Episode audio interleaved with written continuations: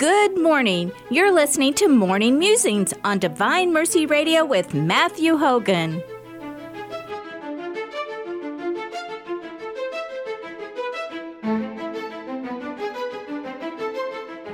And now, here's Matthew. Hello, everyone. Welcome back to Morning Musings. This is Matthew Hogan, and today I'm bringing you the second part of my interview with the Totus Tuus team out in Ellis. And I just wanted to say in advance, I apologize. We were doing it outside, and the wind got a little bad at times, but the quality of the actual interview and some of the stories we go through, I think, are very much worth sticking through it.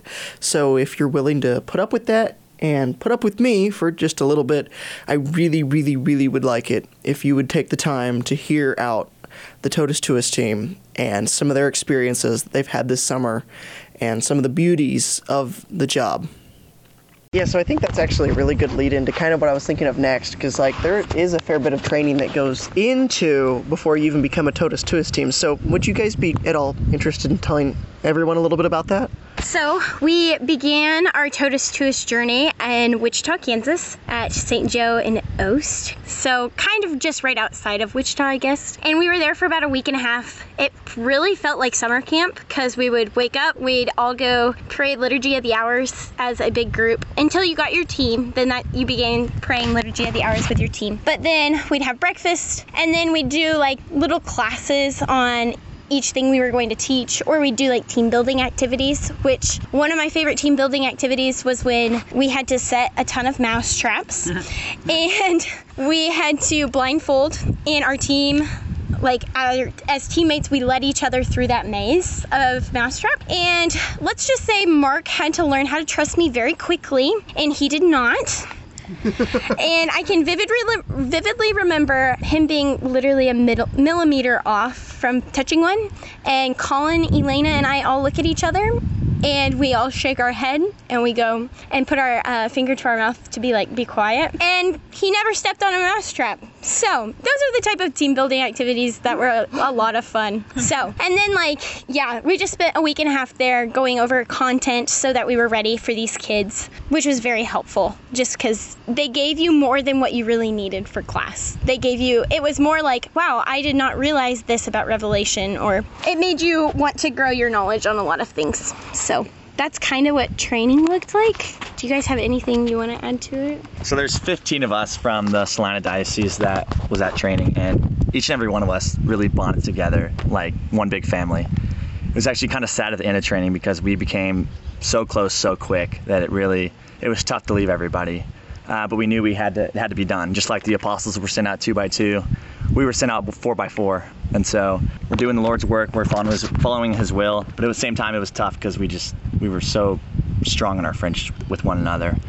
But at the same time, we also became really strong with our individual groups at training, and then it's just even stronger ever since. For me, training was a lot of fun. I was definitely terrified. I didn't know what to expect, but like Mark said, like as a whole diocese, we we're all very, very close. So it was a little bitter. It was bittersweet when we got our teams. We we love our teams. Don't get me wrong, but we were like, man, now we kind of have to do everything separately. But now we just have this huge friend group, and I think it's just super important to just know people in your diocese and to just branch out. Because now we have a group chat and we share our experiences and we help each other out, and that's helped a lot. But training was a lot of fun, and like Lauren said, we learned a lot. It was like school. We got a dose of totus tuus ourselves, being the students. The prayer life, I think, briefly earlier. So, like when I did Totus Tuus a couple years ago, that was one of the things I loved the most about it was just how prayer is built into every single day. And I was curious if you guys maybe had any comments about like what that has meant for you all, both individually and as a team. I'm going to go back to a, a seminary here. Uh, at seminary, we all pray together, and it's a very uniting experience. And so that that's I feel like that's how it is here at Totus Tuus.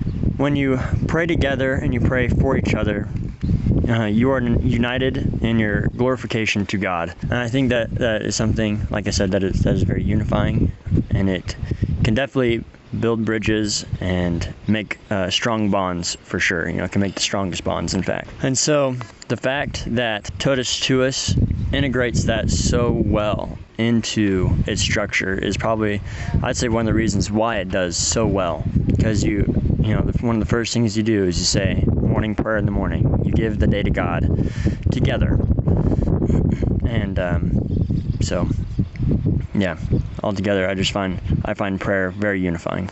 For me, um, liturgy of the hours has been very comforting because, like you said, the in the morning, you're giving God your worries, you're giving Him your frustrations from the day before, and you're just hoping, hoping that you'll have a really good day. Which you, they usually are, but you know, sometimes kids get grumpy. And sometimes you have those rough days. then evening prayer, you kind of decompress. God helps you, He takes all that from you. And again, with night prayer, you are letting all your frustrations go and you're giving it all to the Lord. So I have found Liturgy of the Hours very comforting and it has definitely strengthened me. And without it, I don't think I could have I could do my job well. Um, while we do obviously a lot of like Liturgy of the Hours, rosary and a chaplet every day. I've also learned how to like see my work as prayer. Like I don't know if that makes sense, but every day that I spend with these kids, I see more and more how we can just live out prayer.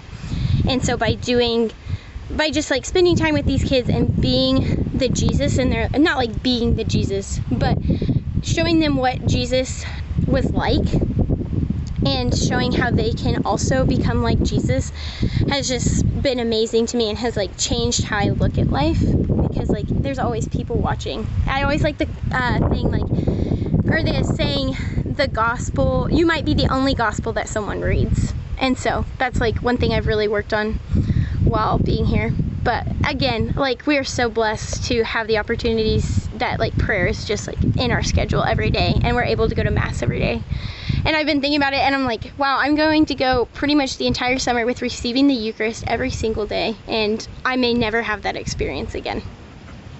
So, like all my teammates said, we do liturgy of the hours, rosary, chaplet every morning, and that's just brought me a ton of peace, and it's just allowed me to just have this inner joy that I can share with these kids. Like that's what I want to do, be for these kids, just be that light radiating for them, and just show them like the Catholic life is such a great way to live life. There's so much joy, so much happiness, so much purpose in it and I, if I can if I can even just show them that even if I don't teach them anything if I can just show them what Jesus has done for me maybe that will translate to them and then they can go out and share that with their friends their parents their grandparents maybe people who, who don't believe who have fallen away from the faith and that's just that one I want to be the guy that's just the guy that's known for being joyful and just being happy all the time because I have Jesus and I know that I, I am a son of God who is loved and my purpose and worth is not what my ability is in teaching the classroom or kickball or whatever like that. It's because I'm a son of God. So that's what I want to share with those kids.